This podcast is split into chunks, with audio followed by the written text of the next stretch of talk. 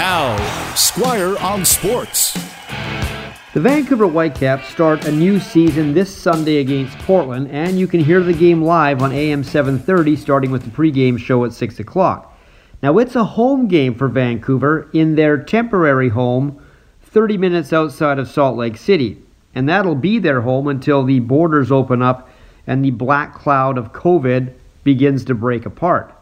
The team they'll start Sunday isn't actually the one they envisioned for this season. There are still a few players quarantining or getting visa issues straightened out, but on paper, Marc Dos Santos thinks this is the best team he's ever had since arriving here in 2018.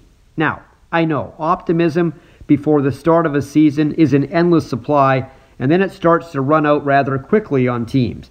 Whitecap fans have felt that fact way too many times in this team's existence in MLS.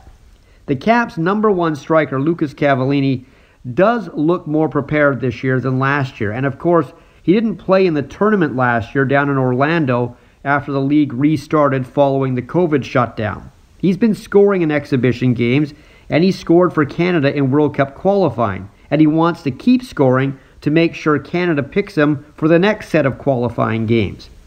The Caps' big three off season signings were veteran defender Bruno Gaspar, an Angolan who plays mainly, or at least played mainly, in Portugal, midfielder Caio Alexandre of Brazil. The Caps hope he's finally the midfielder who can move the ball in the scoring areas for the likes of Cavallini or maybe Deiber Caicedo of Colombia, who is only 21 and showed some good skill in his home country. Now, he can set up goals or go for one himself, but Young South American players need to be handled with care when they come to Major League Soccer.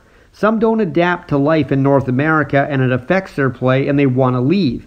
If the Caps can guide him right, they may have more offense than we've seen in recent years, and that would justify all the preseason optimism.